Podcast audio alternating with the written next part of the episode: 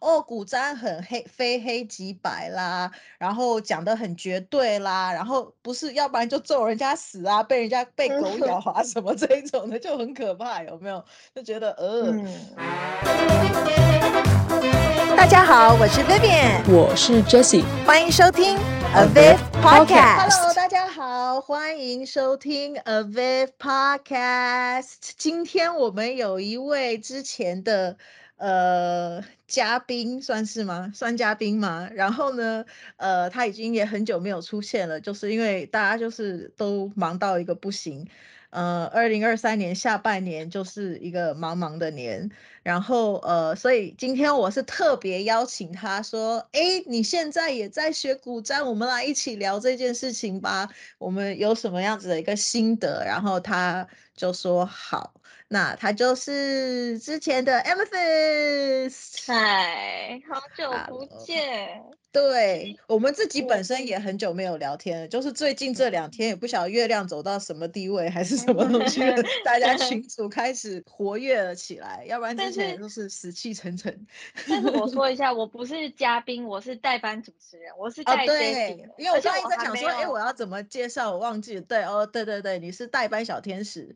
而且我到现在都还没有跟 Jessie 一起录过音，到现在都还没有，快一年了吧？我们有认识一年多，一年了吗？有啦。去年的时候认识的吧，嗯、今年也已经过八个月了，我觉得应该是有认识到一点。对，所以时间过得很快，嗯，时间真的过得很快。嗯哼，二零二三年既然又要到尾声了，我每次都觉得十一月要过到，就是到十一跟十二月的时候，就时间过得超级快。现在已经十二月了，Oh my goodness！我刚刚还在想说，我们现在是十一月，没有哎、欸，我看一下时间，十二月三号，我们今天录音的时间是十二月，已经是十二月了，我。对，我自我自己今年就像你讲的，我真的很忙。就是今年除了我自己木星回归之外，还有呃我自己北焦点换工位，嗯。所以我的东西超级超级忙，我真的忙到不行。然后就是家里呃家里也出事嘛，就是我、嗯、我奶奶过世了，然后就是年初就是忙家里的事情，然后后来就认识我男朋友，然后就交男朋友这样，然后就这段期间还有跑出国两次去看演唱会，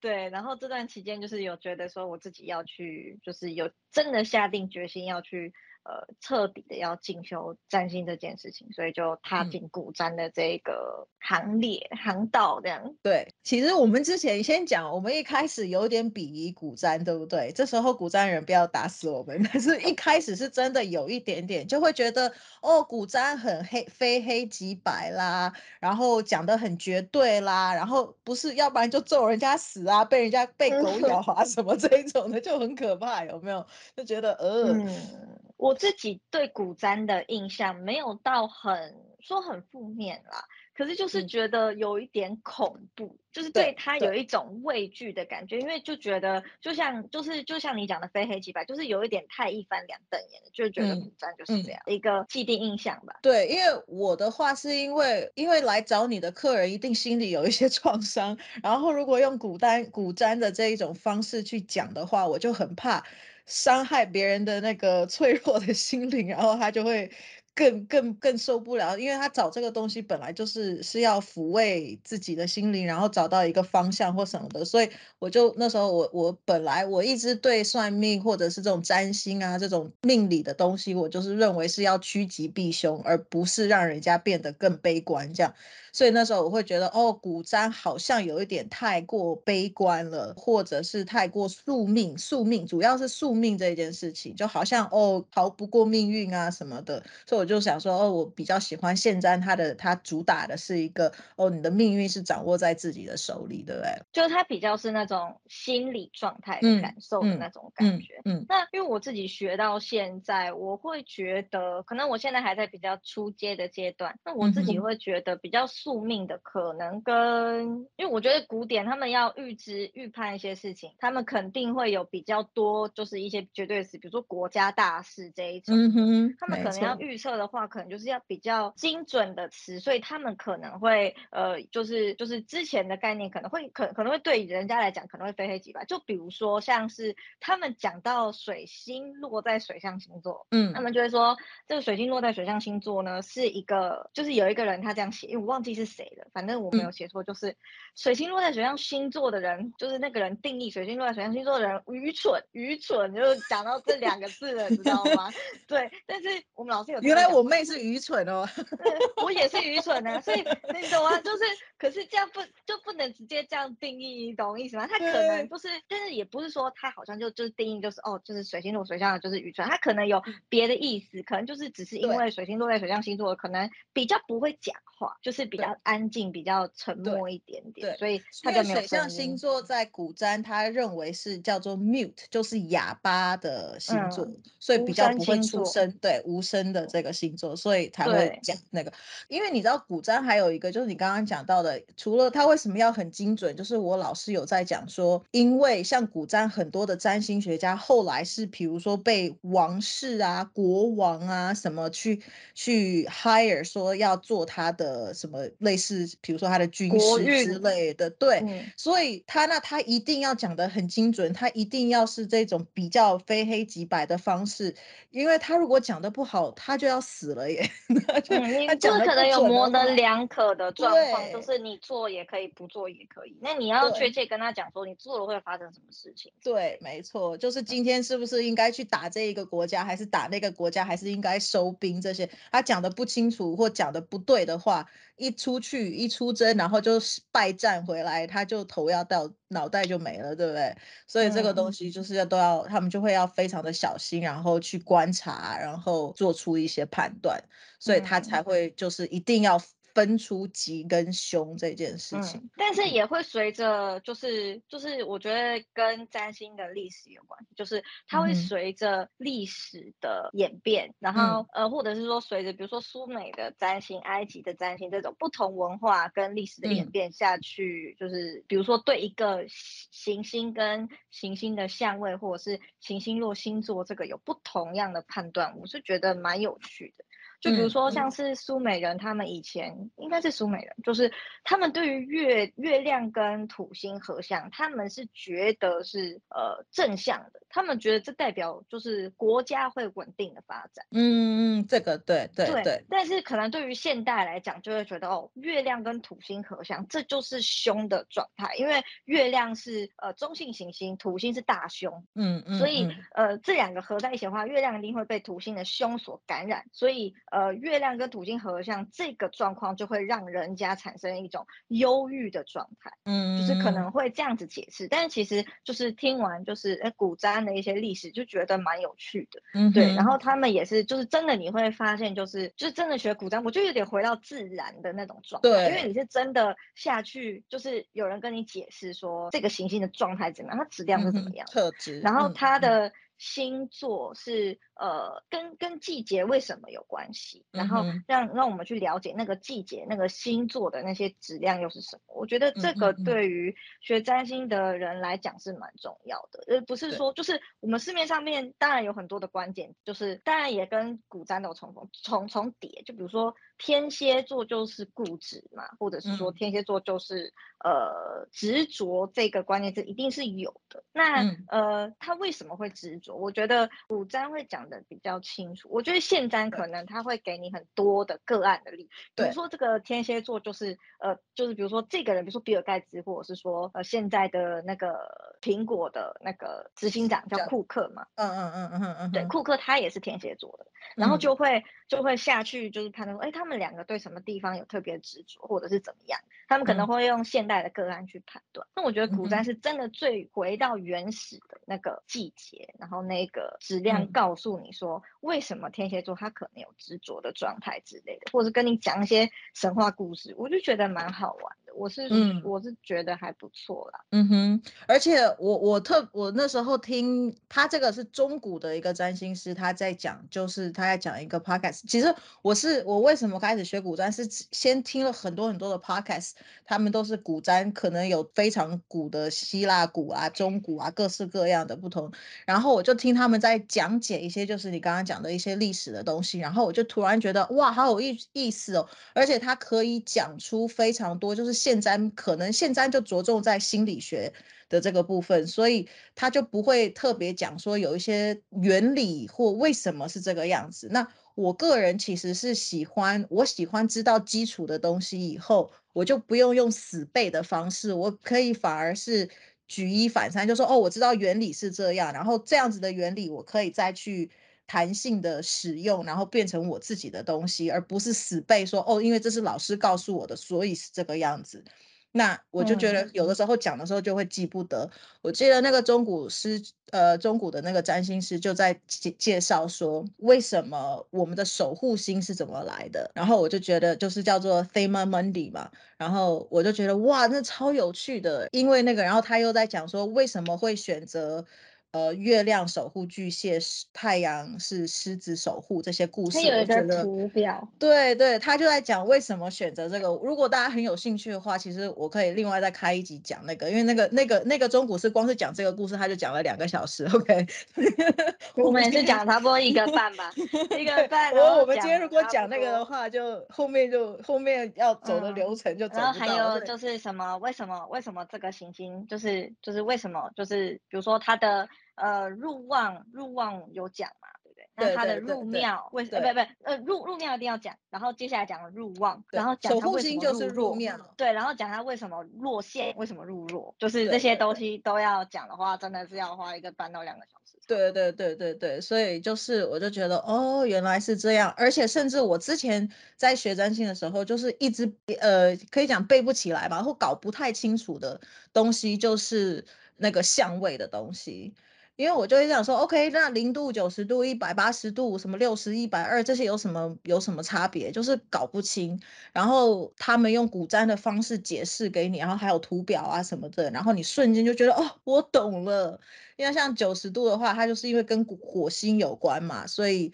呃，所以它就是九十度，就会有的时候会叫它是激励相位啦，或者是它是一个比较 action oriented，比较活跃一点的，因为火星。然后一百八十度是跟土星有关，所以它就会比较限制多一点啦，或者比较无力感多一点之类的。对对对。六十度为什么比一百二十度差一点？是因为六十度是跟金星有关，所以金跟木的话，木星是大一点嘛，所以它就会更的这个 lucky 的性质，吉星的性质又会再高一点。所以那一百二十度是因为跟木星有关，所以就会哦，它的它的力量更大一些。所以想说哦，原来是这样。而且其实古占后来学了以后也发现没有，其实没有那么非黑即白啊，它有很多很多，就是它虽然会说有凶。跟吉这件事情，但是它也有很多，就是至少我学的时候，它会有很多其他的东西会告诉你说，它这样子是凶是没有错。可是我我们每一个人的命盘没有就是完全凶跟完全吉的，一一定都是吉凶参半的。那你怎么样子去看吉凶参半？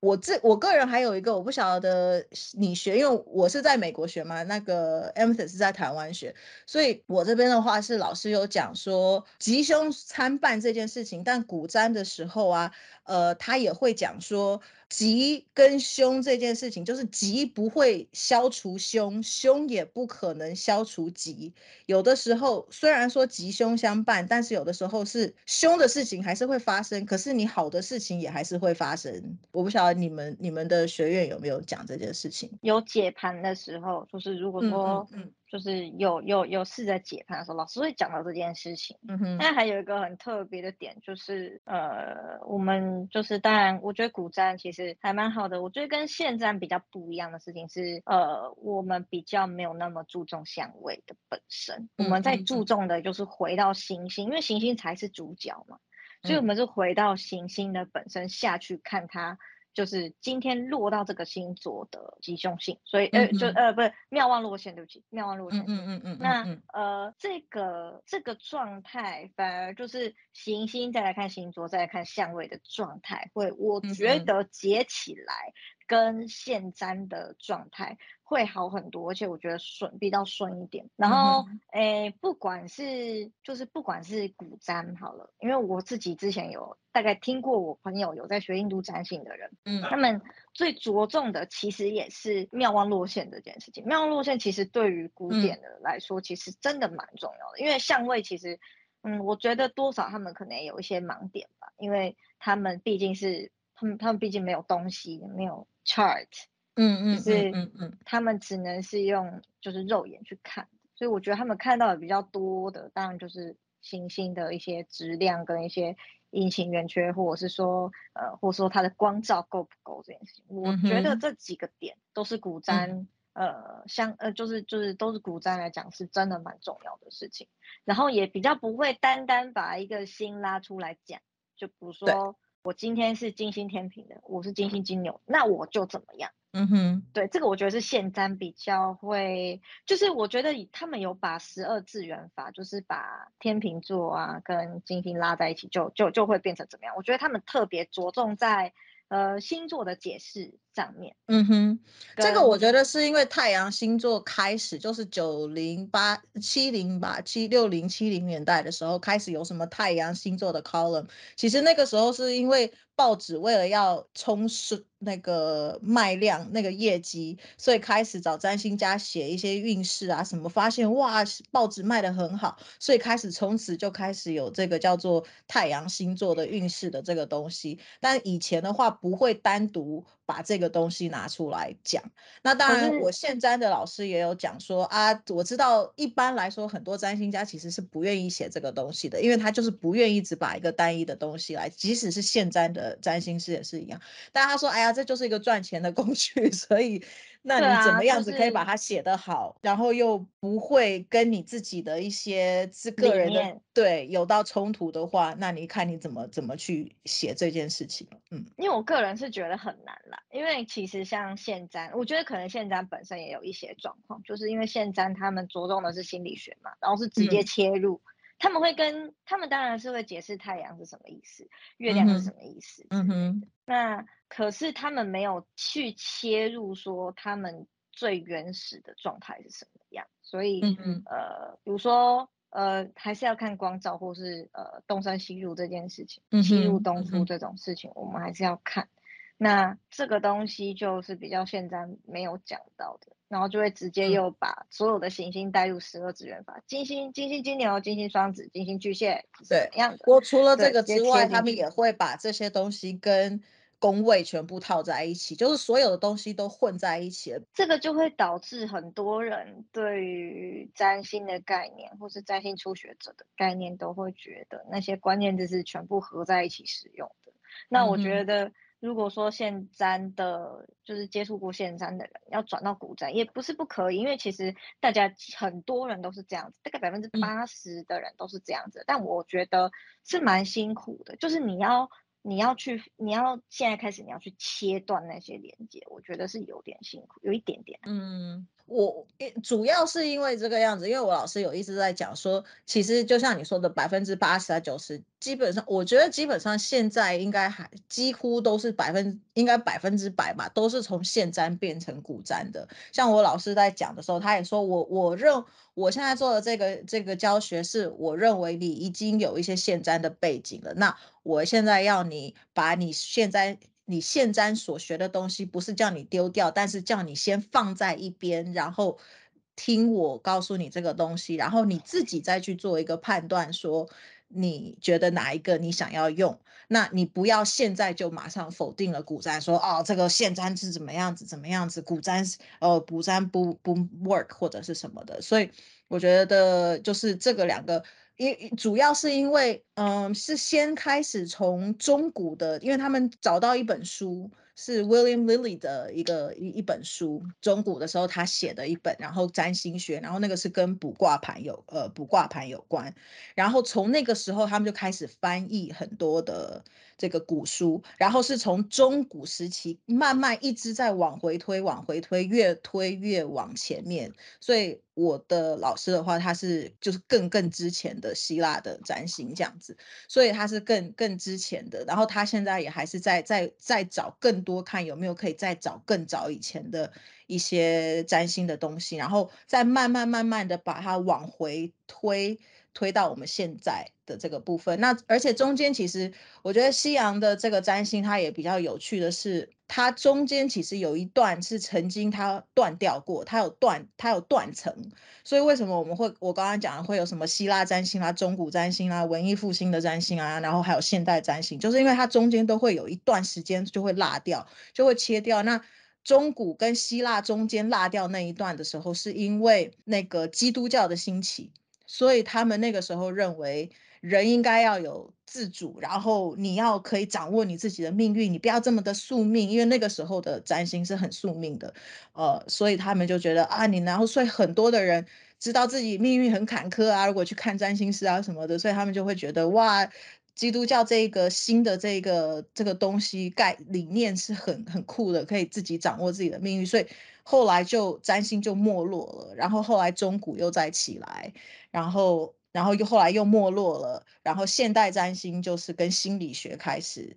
发展起来，所以后来为什么现代占星就比较跟心理学有关？所以我就知道哦，原来一个脉络是这样。那你刚才说的印度占星的话，我就觉得也蛮有趣。那我老师是一直觉得我们西方的占星其实是可以去跟印度占星。学习一些东西，因为中间其实他们有做过交换，所以很多印度占星其实有有有跟希腊占星其实是很很多相关。像印度占星是用整宫制，他们到现在都用整宫制，他们只用一个格子。对，中古的那个格子的图，我不晓得你有没有看过，他们就是也是用格子的方式。然后印度也有分北边跟南边，那北边受到西方的影响比较多，所以他们的格子画的跟中古的占星的占星师画的格子是一样的，然后南边的话就是就是他们自己印度本原本的这样子，所以我就觉得哦还蛮有趣的。那当然印度又完全有点不一样，像他们的星座也会，他们是跟天上的星座连接嘛。我们是跟季节做一个连接嘛，所以就是那个星座其实是现在就开始差到二十四度了，就差了一个星座嘛，所以就是也有一点点不太一样。那他就说啊，他们的那个系统更古老，然后中间是没有断掉的，所以他们可能有很多东西是可以学习。所以我就觉得，其实也不用一直一定要排斥说，哦，你的对，我的不对啊什么的。我觉得其实大家就可以互相学习，挺好的。嗯，但我觉得有一些也是跟现粘的，就是切入点有一点不一样。就是我觉得现粘有些管，嗯、就是我觉得自己学了古簪之后，会觉得现粘很多或还蛮误导的。我是自己这么觉得的，某部分啊。嗯对啊，所以呃，我现在当然我也不会排斥说现在，现在我觉得好的东西也有，就比如说我觉得容许度看小一点，那这个东西就是呃，对我来讲就是会比较好判断这个人的一些出生状况的，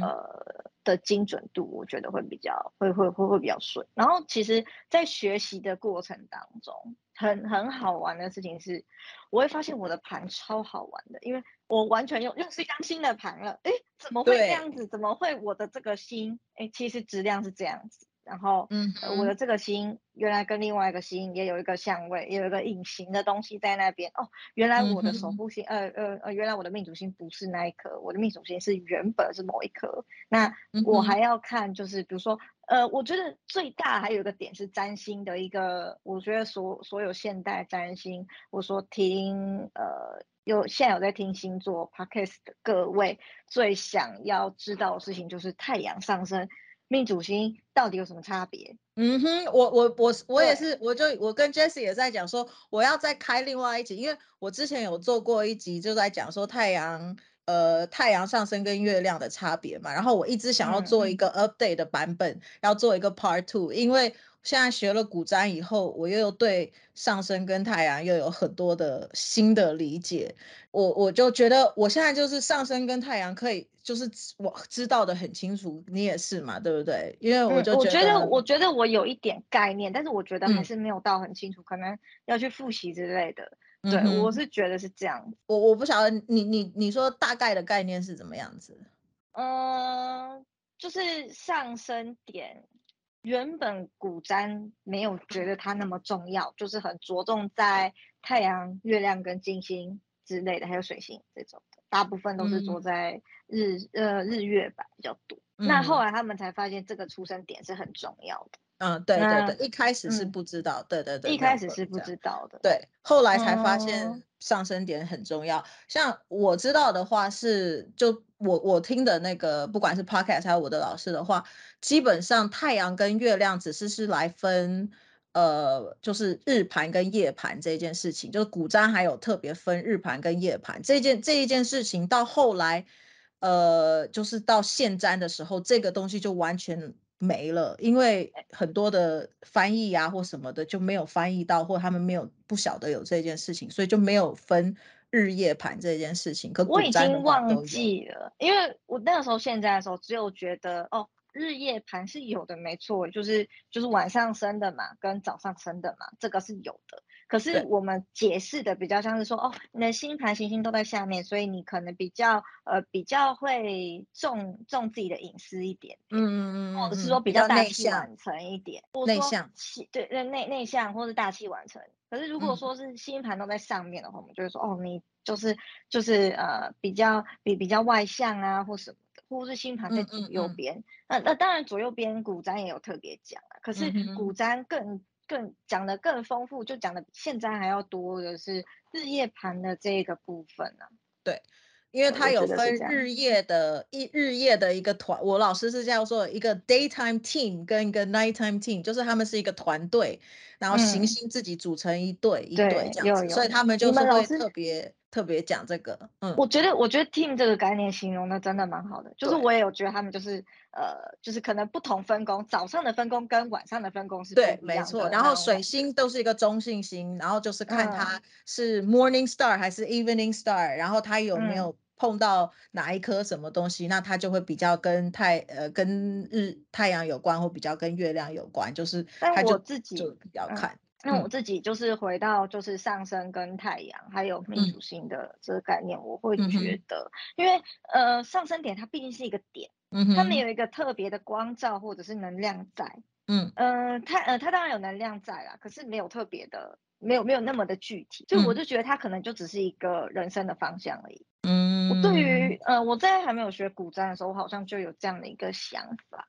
可是没有到那么的具体，嗯、就是只是形容它是一个方向。嗯哼。那太阳的话，嗯、比较像是就是因为它是最恒星嘛，然后也是我们呃最容易被看到的那个地方，那也是我们会特别就是就是感觉好像是我们星盘里面最亮的那个东西，所以我们会一直看着那个东西，所以我们会一直想要朝着太阳的那个目标去走。对、嗯。可是呃，太阳比较像是一个，它是它算是一个实体吧。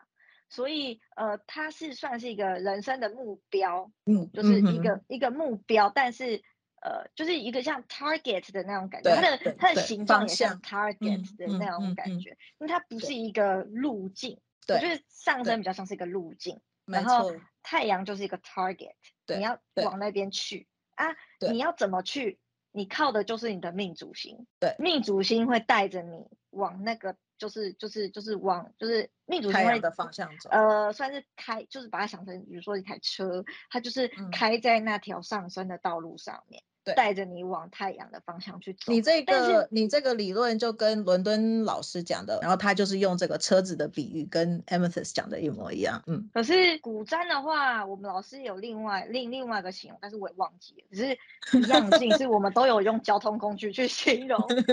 这个东西。没有，我们老师不是用车子，我们老师是用船。哦哦嗯，哎，古占希腊古希腊的占星，他们也是用船，因为古时候就是只有船啊。哪来的车？所以他们也是用船来形容。我只是想说用一个比较不一样的说法下去。对对对对，是他们也是用船来比喻。然后他意思也是说，呃呃，我我记得，如果我我我我其实我也有点点忘记，但是他就说，比如说上升点的话，就是就是你就就我们的人生是一只一艘船的话，他就说有的时候你的船主。跟你的船长，对，这不是船长跟船主不见得是同一个人，right？船主的话就是像我们拥有这一张盘的盘主嘛，就是我们自己。但是也许，但你的船长就是你的那个盘主星这样子，反正就是他他用这种这种方式来解释。但我我我要讲的是中古的那个占星，我那时候听他也蛮有趣的。他他那个时候是他是不看太阳跟月亮的，呃，也也不能这样讲啊，就是太阳跟月亮。让它完全不是用来解释，就是现在的方式来解释所有的东西，就是哦什么太阳的性格啦，什么什么，你就是一个怎么样的人？No。看所有的个人的东西，通通都用上升点来看，因为上升点是一宫的开始嘛，或者是一他在一宫嘛，那一宫就是代表我嘛，那太阳有可能在其他的宫位，那其他的宫位代表是别的东西，所以太阳不，它的代表意思是自我没有错，但是如果所有跟个人有关的东西都从一宫以及上升点去看，所以那个时候我就想说，嗯、哦，也是这个也也是蛮。有趣的一个东西，就是你你要不就讲说像你刚刚说的人生方向，然后路径这些东西，这个是一个，这个是一块。然后如果你要讲说，比如说你要讲我啦，讲呃别人啦，我的伴侣啦，我的哥哥妹妹。爸爸妈妈啊，什么这个，它又是分另外一个，就是一个盘里面可以有看很多不同的东西嘛。那如果要讲到自我的时候，它不会用太阳来看，除非你的一宫是太呃狮子座，那 OK，他看太阳落在哪一个位置，然后他的状况好不好什么的，但是他所有都会都会从一宫上升的那个盘主星来看。但我有一点忘记了，因为我刚刚回想了一下，我记得我们古占可能是老师讲。好像是说也是用船的比喻，嗯、但是船好像是太阳一样，嗯哼，本身是太阳，上升是方向，然后船长就是命主星。我好像就是有一个想法是，那如果说上升是狮子的话，那不就人车一体？对对对对对，就是这个样子。对对对，他就是这样讲。他就说有的时候为什么我老师会讲说。船主跟船长有的时候不会是同一个人，所以你可能就是船主就就没有那么多发言的的那个，太阳可能比较像船主。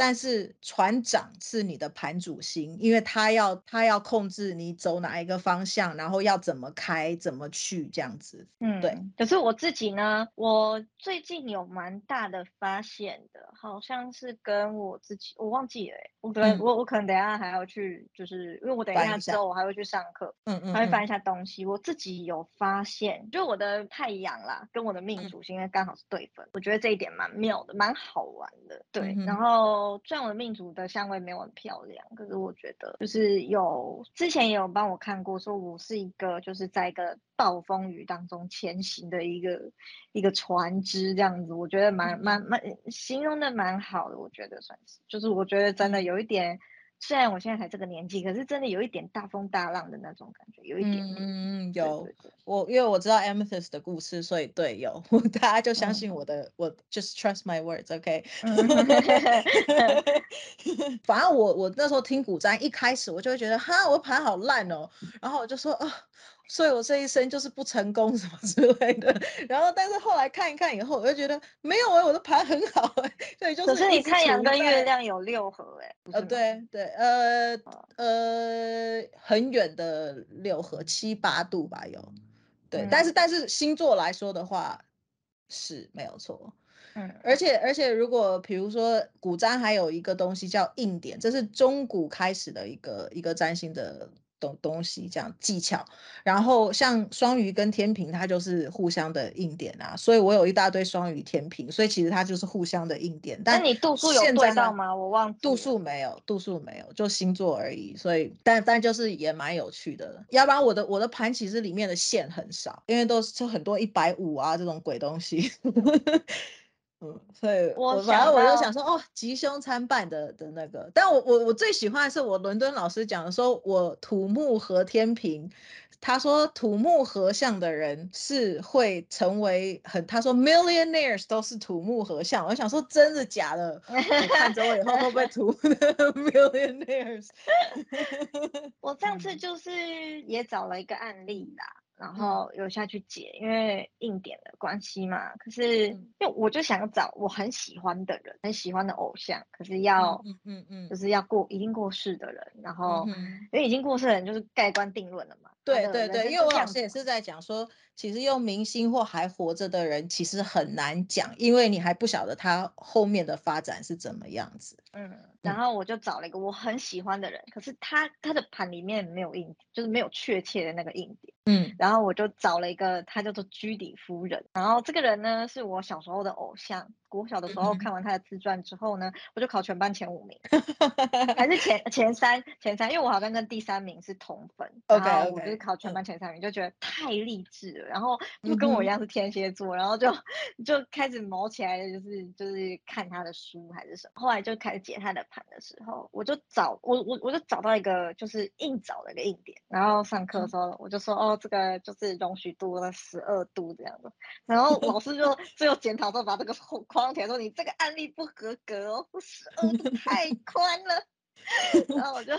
就去找了别人的，因为我真的觉得他的他的盘也是真的蛮有意思的，就像是我那天有跟你们分享的是，他是因为他是雷的发现者嘛。嗯哼，然后它的盘是有一张风筝，虽然我有点忘记风筝的具体的特征是什么了。嗯，那这个就是有关什么风筝型啊、集团型啊、什么火车头这种的，也是跟这个好像比较现粘的样子。这是现粘东西。对，嗯、就是不是那种什么大三角啊。嗯嗯，就是我们也是有上一些现粘的东西这样。然后呃，我们讲的是哦，因为它的风筝的顶点。就是冥王星，嗯、然后冥王星呢，它代表的化学物质就是镭，嗯哼，然后居里夫人是镭的发现者，然后我知道这些东西的时候，我全身在起鸡皮疙瘩，我觉得好恐怖，哎，它的盘是很精准的盘，嗯、对，它的盘是精准的，这样就觉得嗯，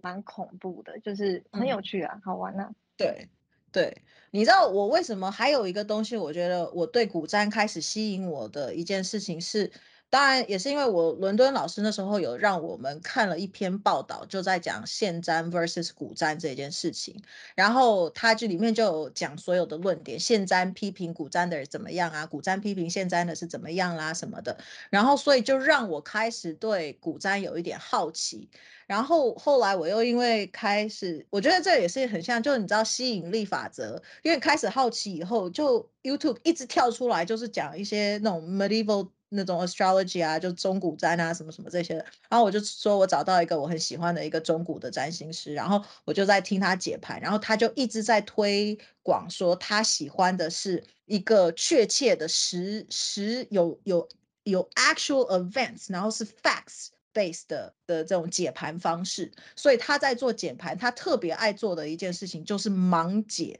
他完全不认识这个人的盲解。我那时候我们也有在我们的小群组里面有做这件事嘛，盲解。但我们那时候是比较现占看心理学的一些东西，但。他这个中古占星的那个，他的他他超强的，他真的盲解，而且他就是当场现场就叫人家给他一个盘，然后他就解，然后之后的半个小时就让盘主来讲说他刚刚讲的东西对还是不对，就马上现场就开想开开就来论这件事情，然后。他就说他喜欢，就是可以，他不不想要讲心理的东西是怎么样，因为第一个心理东西可能会有变，就是我我可能经历一些事情以后，我可能就改变了我的一些心理状态或我对一些事情的看法，所以这个东西不是一个固定的，然后而且而且也非常的主观的东西，不够客观，因为有可能我觉得你是这个样子，可是当事人觉得我不是这个样子，所以他就觉得心理这个东西。比较难去证实，所以他喜欢讲有可以证实的东西，所以他就会比如说讲一些，比如说呃，你跟爸爸妈妈的相处是怎么样子，然后你的爸爸是怎么样子的人，你的妈妈是呃，是不是有做过什么样子的事情之类的，就是讲一些这些东西。然后我就对了，被这个东西吸引，然后我就觉得哇，他是就是一些这种 facts 的东西，我也我也感觉我比较喜欢，就是。嗯，比较不是虚实的东西，所以后来我就我就开始想说，OK，那 maybe 我应该学一下古占的东西。这是因为为什么我我选这个学习决定学古占的其中一个理由啦。嗯，因为我我其实解盘就是那个时候盲解嘛，然后就是我们在就是有开一个就是就是反正群组有盲解这样。然后那时候盲解的时候，就现在回头看之前的盲解，会觉得，哎，这样哦，你怎么解的那么简单？或者是说觉得，对，这个观念怎么错了？或者是说，嗯，你抓关键字抓的怎么怎么那么的模糊或什么？就是会对自己以前的东西有一些质疑吧，嗯、或者是有点想修正的一些一些一些观念，当然也会有这样。嗯、但嗯，我自己在就是解盘的部分的时候，现在啦，就是。我自己会变得更小心一点，在做这件事情。我说我会有一点犹豫，说，哎、嗯，我这样解到底对不对？就是会变得更小心，就是真的变得蛮小心的这样。嗯。然后我自己也很喜欢从就是别人的父母下手，因为这个真的是一个感觉，然后我要杀人的感觉。什么什么什么从别人父母下手没有？对，就是我喜我很喜欢从就是别人父母下面看，就是下去解盘。就是比如说哦，比如说像我在解居里夫人的盘的时候，我就有说，哎，其实因为居里夫人呢，她的爸爸妈妈，就是因为他们那个时候是被波兰那个时候是被俄罗斯统治嘛，就是他的母国是被俄罗斯统治着，所以他爸爸妈妈原本就是那种哎声望很好那种老师，嗯哼，可是。呃，他们有去参加过支持波兰独立的这个游行，嗯，然后他们就被俄罗斯的那个的那个就是上级开除，然后就变得很穷，嗯，没有什么工作。然后我记得他的冥王星是在四宫，嗯，所以我就有会觉得他可能他家里有一些变故，有一些革革新的那种感觉，嗯，就是家里的经济变得没有那么好。然后这是一个点，然后还有一个是大家常常会提到的是，因为居里夫人呢，她妈妈在把她生下来之后。呃，他妈妈就得了很严重的那个，好像是肺结核。嗯哼，对，他是家里最小的，然后应应该最小的，然后得了肺结核之后呢，他妈妈为了要不要传染给居里夫人，所以他就离他很远，就是都不抱他，嗯、就是没有那种就是 skinship 亲密感。嗯，对对对，没有那种东西。所以对于居里夫人来讲，她的一些呃情感，就是母爱这种东西，从小就是匮乏的。然后呃，大概呃就是。大概在小时候吧，好像是、嗯、呃，不知道不知道多久的时候，然后他的呃姐姐，她好像二姐还是大姐、嗯，就是因为得呃呃好像是大姐吧，得了那个就是就是被就是他们租房子的那个房客传染了，好像是什么风寒还是什么伤寒、嗯，然后就过世了。嗯、然后在两三年后呢，他母亲也过世了。然后诶，这一这一点对于他来讲打击是蛮大的，因为他妈妈原本是就是。天主教，然后就是很信奉神这样子。其实对于居里夫人来讲，她可能会觉得说，如果神帮得了我的话。那为什么我妈会死掉？嗯、我妈那么信奉天天主教，那为什么她会死掉？嗯、为什么天神不不不帮助她的这种就是疾呃不不帮助她在疾病上受苦这件事情？嗯，然后她就变成跟她爸一样，就是变得是就是不可知论者这种。嗯，那我觉得这个其实都是从她的星盘里面可以看得出来，这些都是比如说她真的有传记记载。然后真的有，就是他跟父母的相处模式是怎么样，嗯、或者说就是前阵子就是你之前丢了一个盘，不是海伦凯勒吗？对，然后海伦凯勒在呃，就是他跟他父母怎么样相处的，我觉得也是很妙，因为他父母真的非常，嗯、其实一开始的时候是溺爱他，嗯，就是也，可是除了溺爱之外，是真的完全没有办法，就哦，还有就是呃，后来就是他的妹妹出生了，然后就有一次呢，呃，就因为因为妹妹出生嘛，那有那一定会就是父母的爱，就是父母对凯海伦凯勒的爱一定会被剥夺嘛，对，那所以就是说。他那个时候，他妹妹出生了，然后有一次他发现他妹妹被放在他原本放洋娃娃的那个摇篮里面，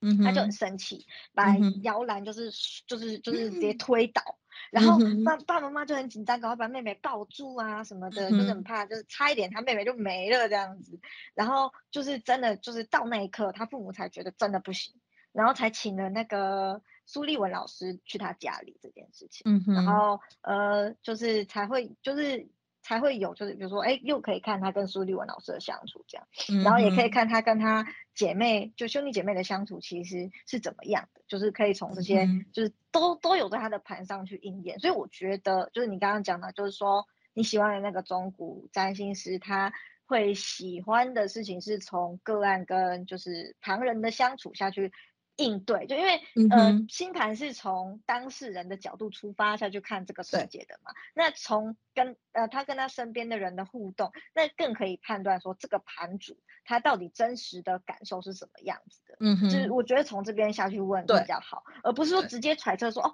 哦，你的情绪可能会有一些。呃，恐惧的感觉，对，或者你要你是比较害羞的人哦，你是什么什么这一种的，嗯、对对对，因为他就会想说，比如说像你刚刚讲的，比如说我所谓的实力，就比如说哦，你你可能你的爸爸是不常，就像你刚刚讲的什么居里夫人，她妈妈不常抱他这一种啊，或者就是他他们的感情是疏离的，或者那个中古师有时候就会说，哦，你爸爸应该就是也是一样跟你很疏离，或者是根本不存在在。就是他存在跟不存在一样，或者是他干他可能真的就是不在你身边的这一种，就是完全消失了这一种，他就是可以从盘里面去看，然后对方都会印证就说对，然后什么百分之九十都是对的，百分之九十五都是对的什么的，所以就是他也他其实也是，我觉得占星这个东西很有趣，也是就是我觉得这没学无止境这件事情，就是永远都没有。说啊，I got it，然后就再也不学了。这他也是解了这么多盘，都还是会有哦，这个地方我没有解对，或没有解好，然后可能哪里可能出了一些什么样子的差错之类的，然后盘主会来反馈说，哦，这个地方呃，你讲的好像有一点误差，或者是说，哦，我的表现是另外一种方式，跟你讲的不是同样的方式之类的，所以我就觉得占星很。酷这样子，我觉得还有很多是用词的部分，因为就是行星跟行星的能量，嗯、当然就是可以解释的。比如说，嗯，我就讲月明和好了，月明和你可以说情绪，嗯、呃，嗯。冥王星可能是打压嘛，或者是说、嗯、呃恐惧之类的，那你可以解释成说他情绪里面有很多的恐惧，或者说他常被，因为月亮的自然象征是女性，那有可能会被呃就是长期被女性长辈打压这种事情，嗯、那这都可以解释，就是我觉得只是不同面向跟用词的这个部分，嗯、就是下去做下下去修正而已，对，我觉得是这样子。嗯、然后刚才你提到的是。呃，中古世纪的那个人，他有在现场这样盲解，我也是真的觉得蛮蛮勇敢的，真的很恐怖。对，我是真的觉得很恐怖，因为其实我们要解盘的话，我以前好像是可以盲解，就是看着这样子，就是就是可以开始打字，可以开始写，但是我现在是完全不行，就是我要去找很多的资料去 prove 这个这个东西。嗯那我可能一次，我可能就要打个要打个四十，要要要要打个五五百字以上之类的。嗯嗯嗯，因为我们现在还在学习阶段啊，所以就是也还在精进的阶段，就是看盘要看得多，所以他也是就是他已经。是因为他已经是老师级的了，他也开了一个自己的学校，所以专门有就是教导学生什么的。他已经看盘也看了有十几年了，嗯、所以、就是。但是我是真的觉得，就是并不是说，就是你看了很多盘，你就可以出来开课。我是这样觉得的。当然了，但是就是我的意思是说，他因为看了很多盘以后。看了这些，集结了他所有的智慧，然后所以他可以做一个盲解的东西。那开、嗯、开学校是另外一个东西，我是说他很厉害，就是他那个。我觉得如果说他有，就是就是就他有年资，我觉得这个可能是 OK 的，就是因为他自己有，就是因为你都十年了，你一定也是有研究的嘛。可是如果说你只是你解了很多张盘，嗯、然后你可能只有大概一两年的研究。嗯这种的，嗯嗯嗯、然后你就出来开课，我就觉得很，我其实觉得蛮瞎的。呃，对，他的、嗯、他的学派是 Robert Hand，那个那一位占星师已经过世了，他就是开始所有古占的其中一个鼻祖，有三个 Robert，一个 Robert Hand，一个 Robert Schmidt，一个 Robert。突然忘记叫做 robber 什么什么东西，我我到时候 找出来。但反正三个 Rob 他们开始的，然后后来他们他们开始翻译所有的古代的这些书籍，他们找到了那些古代书籍，然后开始翻译。然后但是后来因为有一些理念的问题，所以他们就分就全三呃三个人就分开了。然后 Robert Hand 的话，哦 Robert Zoller，Robert Zoller，Robert Zoller 是。是中古的，所以他是 Robert Zoller 的学生，所以他就是中古的那一派。然后 Robert Hand 跟 Robert Schmidt 的话就是希腊派这样子，所以他们就就分开了这样子。然后他就是中古的那个。然后他除了学呃中古的占星之外，就我说的我很喜欢这个占古中古的占星师之外，他他呃还会。呃，就是医学占星，然后他还会有一个现，它是非常新的占星学，叫做 Uranus，呃呃 Uranus 的什么什么 Cosmo 什么 Cosmobiology 什么什么东西的东西，就我完全完全不晓得他那个是什么派的一个占星门派，是一个完全新奇的一个东西。他也说那个是非常酷的一个，然后所以他是会这几个掺着一起看这样子。嗯啊，我是相信那种真的很有。就是资历的人，嗯，没有我只是刚才突然想到，但我并不是就是针对那个中古，因为我觉得如果学古的话，你如果学古学那么久的话，嗯、你一定要有一点东西，你才有办法学那么久，嗯、因为古古占真的很广，我觉得算蛮广的，对，它牵扯到很多的，那就是很多的时代的文化，嗯嗯，我觉得这些都是一些算是你就算。就算觉得占星是迷信，哦，我前阵子还就是跟人家讲选举，然后讲到说，哎，某个行星是就是呃某个某个候选人是什么样的星座，然后、嗯、呃。他就觉得，他就说我迷信，然后我就觉得我还很我还很受伤的那一种，所以我就觉得这个明明就是古人传下来的一些历史文化的东西，我觉得很值得下去学。为什么就是要就是有些真的太被污名化，然后被否定的感觉是真的蛮差的。嗯、所以我觉得我们更要小心去面对，就是解盘这件事情，我没有办法说到我只是就是我自己个人，我没办法。就是我只看了很多张盘，我就出来开业或者是那个、我自己自己真的没有办法做这件事情。对，对我觉得要真的很融会贯通，然后真的做了非常多的研究，他们全部都是做了非常多的研究之后，然后出来就是累积了这十几年的。累积的研究就是不是只是解盘而已，还有研究，而且像这个中古师就跟你老师差不多，就是一样讲说，呃，他不推荐什么。看明星的盘，他说明星的盘谁都可以看，OK？他说，因为他的他所有的历史就摆在那里了，你就只是要拿他的历史去对他的星盘这件事情，每一个人都可以做得到。但是他说，像盲姐这种一般人的盘，你完全不认识这个人是谁，然后你要讲的对，他就说他非常有自信，他可以讲到几乎。九百分之九十的对，因为我觉得还有一个部分是明星他们会有一些偶像的包装，所以我们并不能够直接看到他内心真实是什么样的感受，或者是说他私底下跟人家是怎么社交的。所以我觉得就是他他这样讲，我也是很可以理解为什么不能找明星的盘。嗯，对啊，就是他说如果你要练习的阶段，你应该要去多看你真正认识的人的盘。但是当然，我觉得研究的话，我个人觉得。两个都看，因为我觉得是相辅相成啦。就是你看了这个，哦，原来是这个样子的。因为伦敦老师也是。推荐说你应该多去认识看自传啦，然后看人家怎么活出他的星盘啦。也许是一个非常困难的相位，或者是怎么样，可是他可以把它活得很好，那也是非常值得勉励或鼓励的一件事情嘛。就是不是只是看到自己的盘就说哦，我的盘好烂哦，那我就是就是就是烂命一条之类的，就是或者是或者是。当然反向也有，就是看到自己的盘觉得哇，我这样好好，但其实搞不好其实并没有那么好之类的。对，就是不要太过的武断去判断自己盘星盘里面的元素，这样子我觉得都很重要。嗯，然后还有你刚刚说的那个占星，我觉得，我觉得占星当然也可以变得很迷信哦。我今天一定要看月亮是在哪一个，然后我有什么相位我才要出门这一种，